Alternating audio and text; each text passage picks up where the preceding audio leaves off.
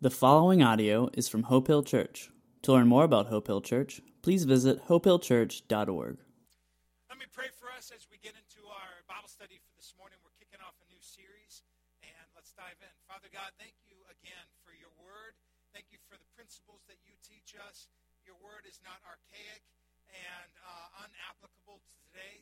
The principles that you unfolded uh, are good for all time, and we pray that as we look into your word, and that you see how you have blessed us to be a blessing and how you call us to live generously, that you help us to have our hearts and minds transformed to be better vessels of your love.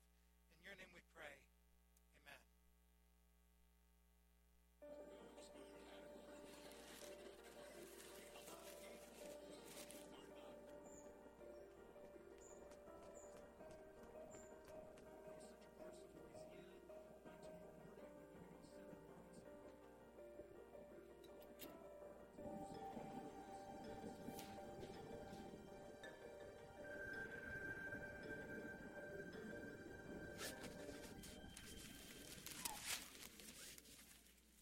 Morning. We are starting a brand new series today called Living Generously. The title of today's message is Strapped. How many of you ever feel strapped? Two of you. Well, we're here to help the two of you. Glad the rest of you are so f- unstrapped. That's that's awesome. Today we're here to dive in and we're going to be talking about money. So this is your cue. If you feel uncomfortable talking about money, you can leave now. Please don't. Uh, we're going to be taking the next week to look at how God has called us to live lives of generosity. And the truth is, is that money can be a lot of fun if you have some. Uh, the problem is, is a lot of us don't don't got some. And so we want to help you look at the biblical principles about finances, about how God calls us to live, how God calls us to be generous and not be a slave and a servant and under the bondage of finances in our life. Many of us want to be generous. We want to live generously. We love supporting programs that feed children and help parents who don't speak English uh, learn how to read and speak in English. We, we want to support these kinds of programs. We want to see the mission of God expanded, but we just have so much debt. We have so much financial responsibility that it's hard for us to live that way. The key verse for today is from Proverbs 22 7. If you have notes, uh, you can follow along. If you don't have a set of notes, our ushers will make those available. Just raise your hand and they'll bring you a, a bulletin if you want to follow along on a note sheet for today. Leave your hands up until they get to you.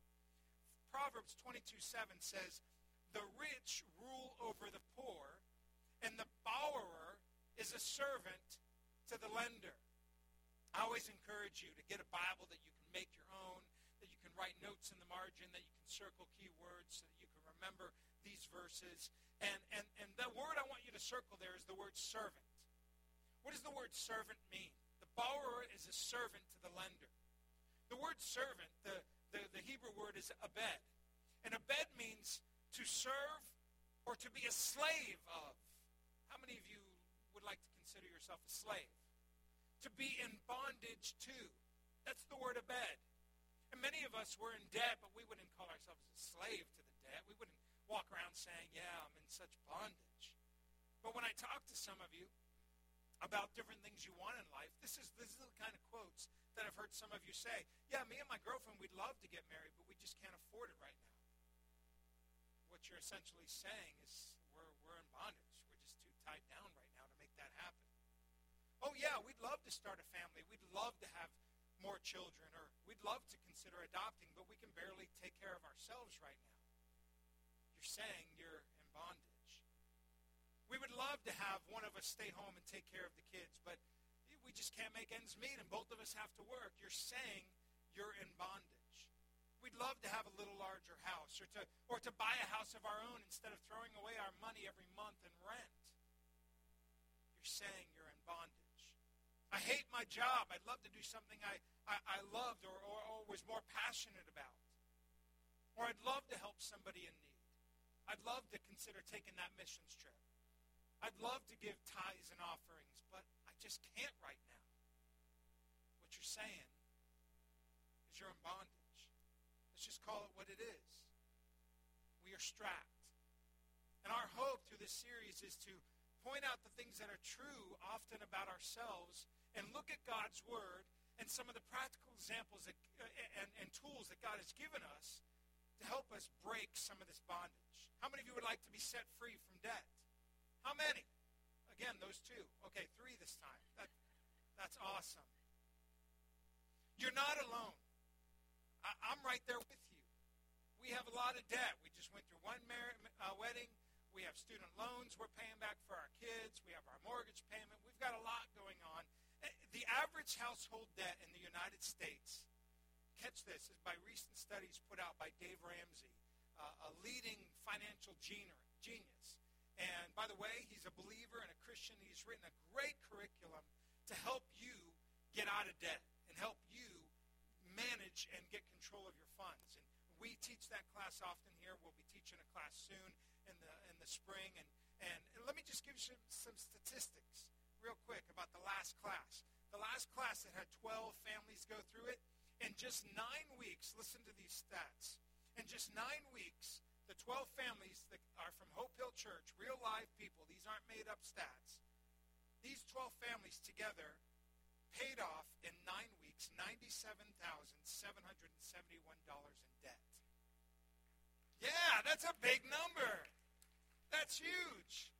In addition to paying off that debt, those 12 families together saved, put away savings for something that God would want them to use later, $45,705. That's an average of close to $4,000 per family. So you want 4000 bucks in nine weeks? Sign up for the next class. Debt is, is, is normal, unfortunately. The average household debt in the United States is 136% of the yearly household income. Did you catch that stat? 136%. For those carrying a balance, the average credit card debt in the United States right now is $14,517. You got to have those earrings that match those shoes, right?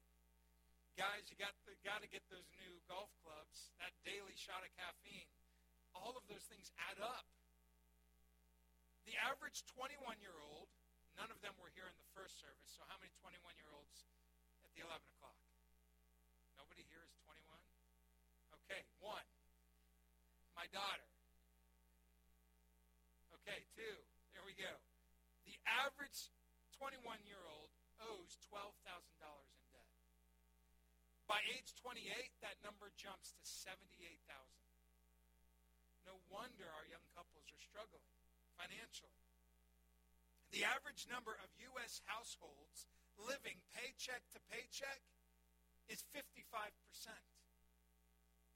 That's over half of you. No wonder so many during the furlough could, could barely make ends meet. Many had to uh, skip a month's uh, of, of a house payment or rent these numbers, unfortunately, are normal for the United States and normal for most of us sitting in this room. Being strapped has become normal. House payments are normal. Car payments are normal. Student loan payments are normal. Credit card payments are normal. Sleepless nights are normal. Marriage tension is normal.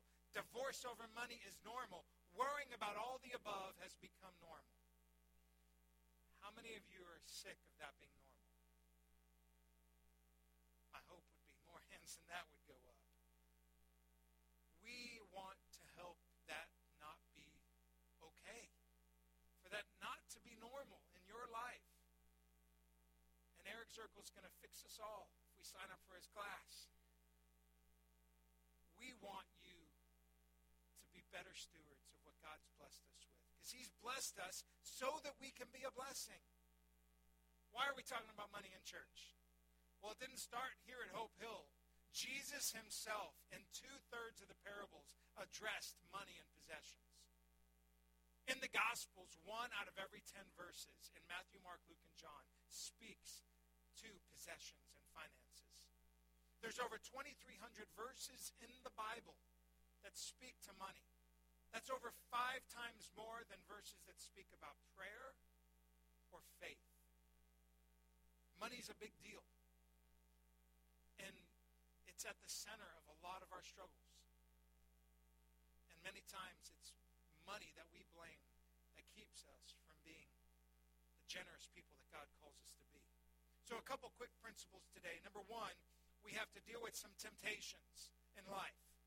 And today I want to tackle a few things that deal with money, the temptation of money and things. Number one, we're tempted to serve money. Tempted to serve money. Matthew chapter 6, 24 says this. No one can serve two masters. Either you will hate the one and love the other, or you will be devoted to the one and despise the other. You shouldn't serve. Is that what it says? You will find it hard to serve. Is that what it says? What does it say? You cannot. It's impossible. Jesus is saying this. You cannot serve both God and money. You can't do it. It's impossible. He goes on to say, he could have said many things. He could have said you can't serve God and yourself. He could have said you can't serve God and popularity. He could have said you can't serve God and powerful positions. He could have said you cannot serve God and your own desires. But Jesus, interestingly enough, says that of all things, you can't serve both. You can't serve God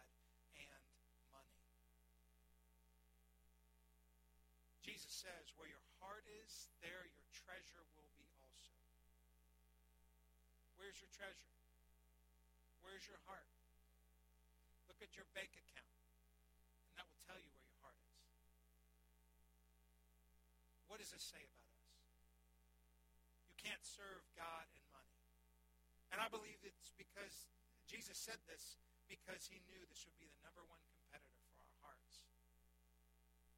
We, uh, we want to reverse this. We want to change the fact that many of us are strapped, that many of us are struggling. And some of you here today would say, well, I don't really have that problem. I don't serve money. I don't. Yeah, sure, I have a little debt, but I don't serve money. Let me ask you a couple test questions, okay? How many of you would say that you've bought something you didn't need? With money you didn't have? To impress somebody you don't even like. Then you might be serving money. You might be under the false promise, the false pretense that money will somehow make you happy, that money will somehow give you security. That leads me to the next one. How many of you have ever been at a place where you've hoarded money and not given to something in need because you felt like you didn't quite have enough? My bank account, my savings account is not high enough yet to do that. That's a nice cause, and eventually I'll help you. But I need this stack a little higher first. Have you ever been, ever been there? Have you ever been at the place where, man, there's just so much I want to do. Let me let me make sure I'm good, and then God, I'll get to you soon. If that's you, you might be serving money. You might be a servant of money and not even know it. How many of you ever fall into the temptation to fight to move up, to work harder and work longer so you can make more, all in the name of taking care of your family, and all along your family's over here, Dad, Mom, we just want to see you more. If that's you, you might be under the bondage of money, under the false promise that somehow money will satisfy you. Most would say, I don't serve money, those are the test questions I, I beg you to consider. Number two, we're not only tempted to serve money, we're tempted to love money. 1 Timothy chapter 6 verse 10 says this.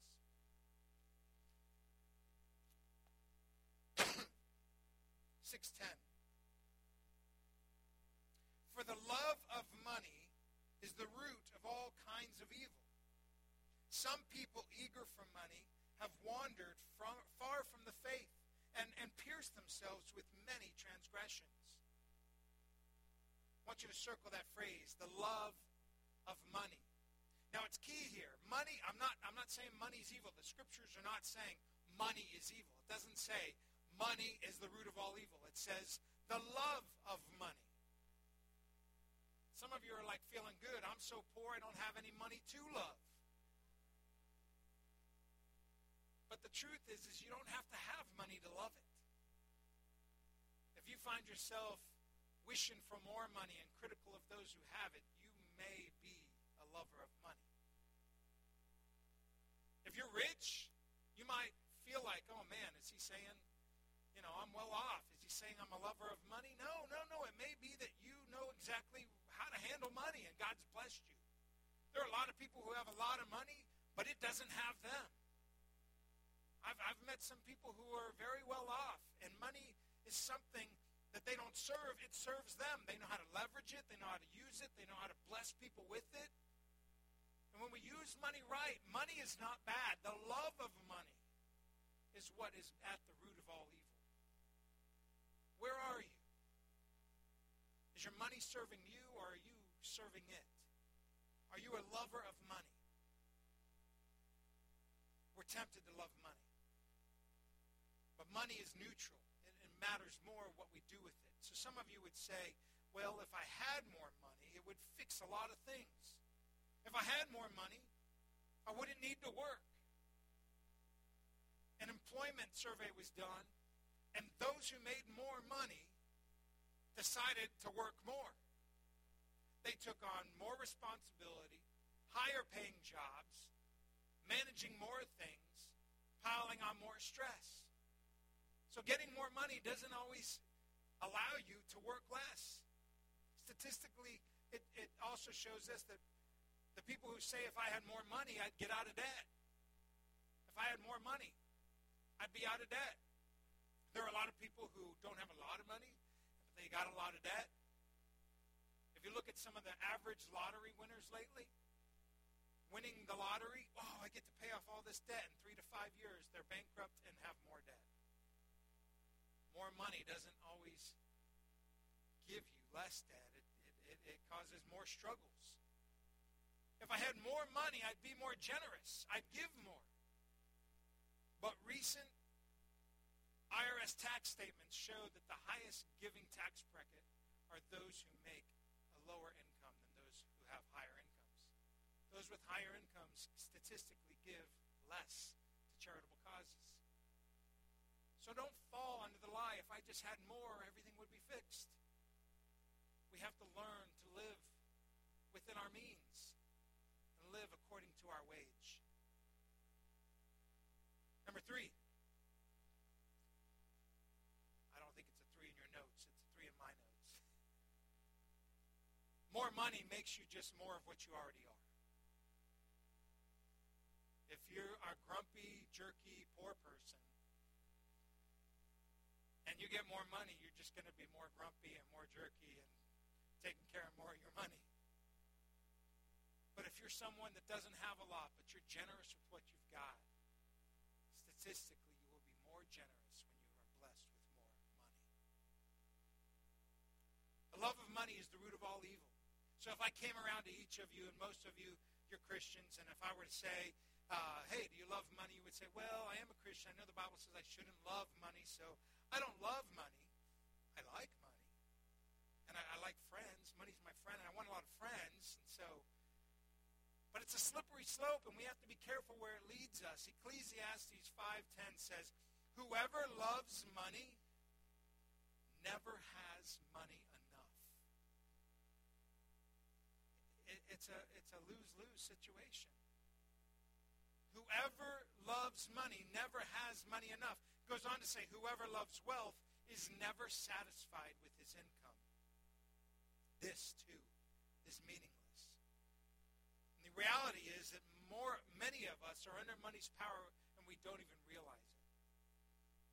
We believe that most of our problems can be solved by money, and that's just an indicator that we are in bondage and we are strapped. We are tied to something that is a false promise. And we to help you get freed from that. We want to help you get to a place where we as a church are tired of being under bondage, tired of being in debt. Could you imagine what it would be like to be debt free? There have been seasons in our life where we have hit a milestone. And we were like, wow, we've got that all paid off. And it feels so good. It feels so free to then just have another emergency comes up. And, and because we don't have savings to take care of that, well, I guess it's got to go on the credit card we just paid off. How many of you have been there? It's like a never ending cycle. But there are some practical steps that we can take, and we want to help you take them so that we can all together be the vessels, not just to tithe here and there. The Bible teaches clearly, and we're going to hear about this more next week. You're like, okay, great, I'm going to be out next week. We're going to look at what the Scripture says. You know, the tithe is 10%. For every $10 you make, we are to give back one to the Lord. The Bible actually says if you don't tithe, you're stealing from God. Did John just say that? No, I didn't say it. The Bible said it. Malachi, look it up. So really? Write that one down. I don't know if that one that one just doesn't sit right with me. It doesn't sit right with me either. But the Bible said it. Tithe is for every ten bucks we are to give one back to the Lord. If you are a Christian, a child of God, God has commanded that we are to give our first fruits back to him. Well, that's the Old Testament. That's in the law. Didn't Jesus come and abolish the law? Jesus was talking to the Pharisees, and he's like, hey, I see you do all these things on the outside, and you even, you even tithe, and you do, you fast, and you memorize all these scriptures. He said, change yourself so you're not just hypocrites and continue doing these things as well. We are called to give back to God out of what he's blessed us with. Tithing is something that's important and commanded by God. A godly perspective of money starts with us realizing that we don't serve money, we are to serve God. Did you catch that? We don't serve money, we serve God. Say it with me. We don't serve money, we serve God. So how can that become more true in your life? What is it that you need to do? Our hope is not just to make you feel guilty. We're not here to do that. Our, our, our, we're not here to ask you for more of your money.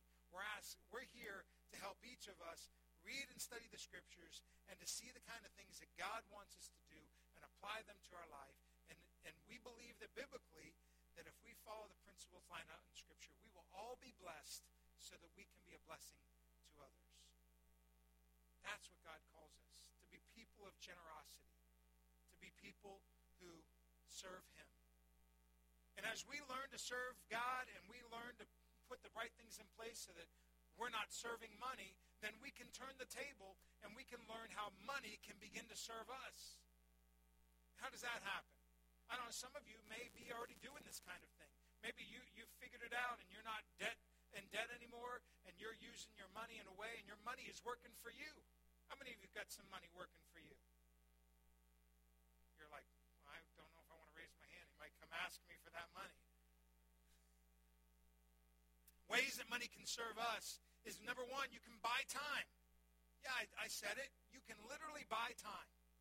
If you have enough money, you could consider being a blessing to somebody who's working hard to make ends meet and employ them to come clean your house for two hours a month or four hours, or if your house is really dirty, six hours a month. And now you've just bought six hours of time that you can now spend with your family and loving on them. Or signing up to teach English as second language classes at the Hope House or, or feed kids on a Friday afternoon. You can literally buy time if you, if you learn to have money serve you. It can free you up so that more time of what God wants you to do can be spent doing it well. You can buy options. Vacation's coming up, and if you don't have a lot of money, your options are go crash on Uncle Joe's couch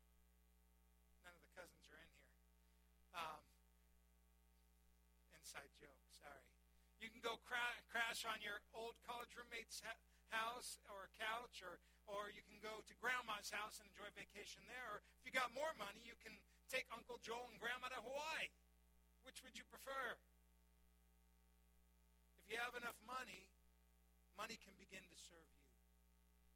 Hope Hill, we're, we're, we believe that God doesn't want us just to grow one little church a group of people, we believe that the kingdom of God is to expand. And if we were to be more generous, if we were to learn to have money serve us, imagine not only the tithes that we could do, but the blessings we could pour into. We're eight years old today. By, by the age of 10, My hope is to see Hope Hill send out a group of you to plant a new church. And if we're living the kind of lives of generosity where we've got no debt, taking all our money and sucking our blessings, but instead we can pour that into the works of God, imagine the things that we could hope houses we could build. The children that we could feed. The churches that we could plant. My hope is that we would enable us to get to a place where we aren't just tithing, but we are channels of God's financial blessing. Taking care of the things and the problems that God has shown us in this world. Romans 13:8 says this.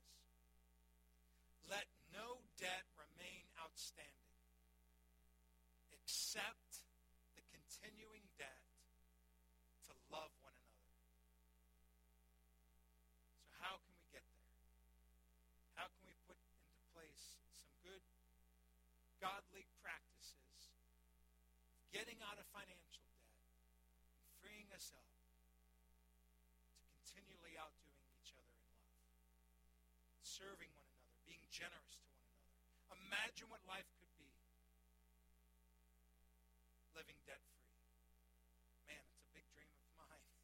We're far from it. But, but hopefully God will help us to get there. As a church, as individuals, God has so much that he's calling us to.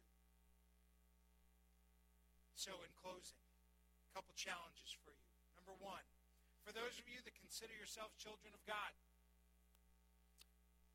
if you would sit here and say, John, I want you to pray for me.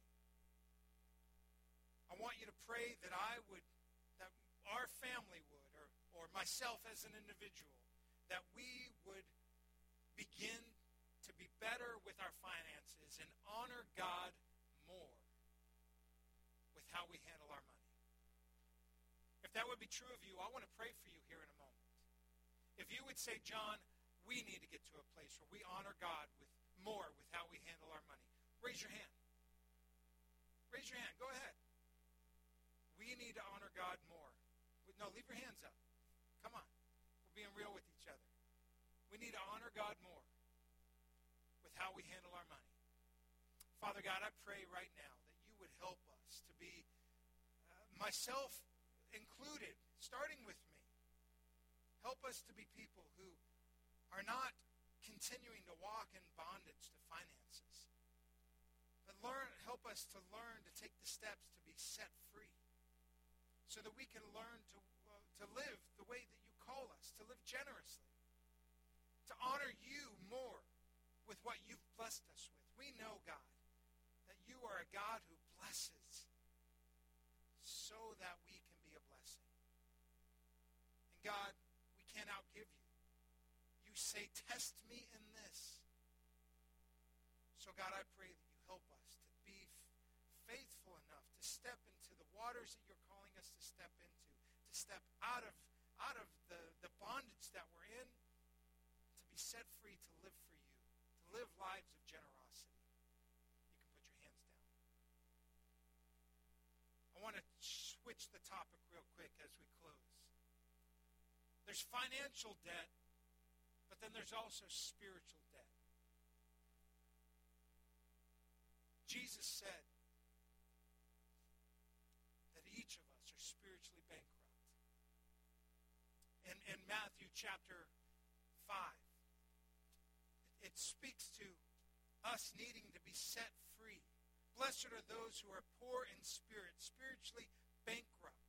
When we come to a place of realizing that we are far from Him, when we realize that we are separated from God because of the sins in our life, and we realize that the only way that our sin debt can be paid is by what Jesus did for us on the cross, we can be spiritually set free.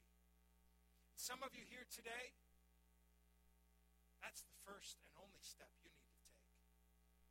You need to realize that when it comes to God, our sin separates us. And no matter how many goods we stack up, we can never measure up to what God expects and demands from us. And knowing that God said, don't worry, I know you can't do it on your own. My son came to this earth. He took your sin upon himself. He died on the cross out of love for you. We love you. God so loved the world that he gave his only son that whoever believes in him will not perish but have everlasting life. And this morning, the step that you need to take is the step of getting out of your spiritual bankruptcy by calling on the Lord Jesus Christ and saying, Come into my life. Make me new. Erase the sin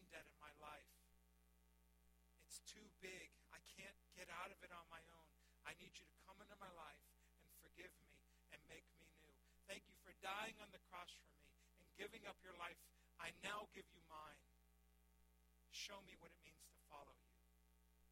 If that is the step you need to take this morning, I'm going to challenge you right here, right now, that you would say, Pastor John, I need to be spiritually set free. I am grateful for what Jesus did for me on the cross. And today I ask him to come into my life and to make me new and to show me what it means to follow him. If that's you, I want you to raise your hand right now. I need to be set free spiritually. I need Jesus in my life. Raise your hand right now if that's you. Is there anyone? I see that hand. Amen. Anybody else? I need to be set free today. I see that hand. Anyone else? Anyone else this morning? Father God, I thank you so much for your love knows no end, that is here to set us free. You ask of nothing else except a willing heart to come to you and to ask for forgiveness. And God, I pray right now that as you come and pour your love into our lives, that we would begin to experience the freedom that only you can bring as you set us free and you give us passion and purpose on, on how to live this life and how to learn to live not with ourselves at the center, but with you at the center. And with us looking out to the others who do not yet know you and asking you, Jesus, how can I be a blessing to the people you've put around me? God, I thank you for the freedom that comes in only knowing you. And I thank you for the hands that were raised today calling out to you to be spiritually set free. We thank you that your Holy Spirit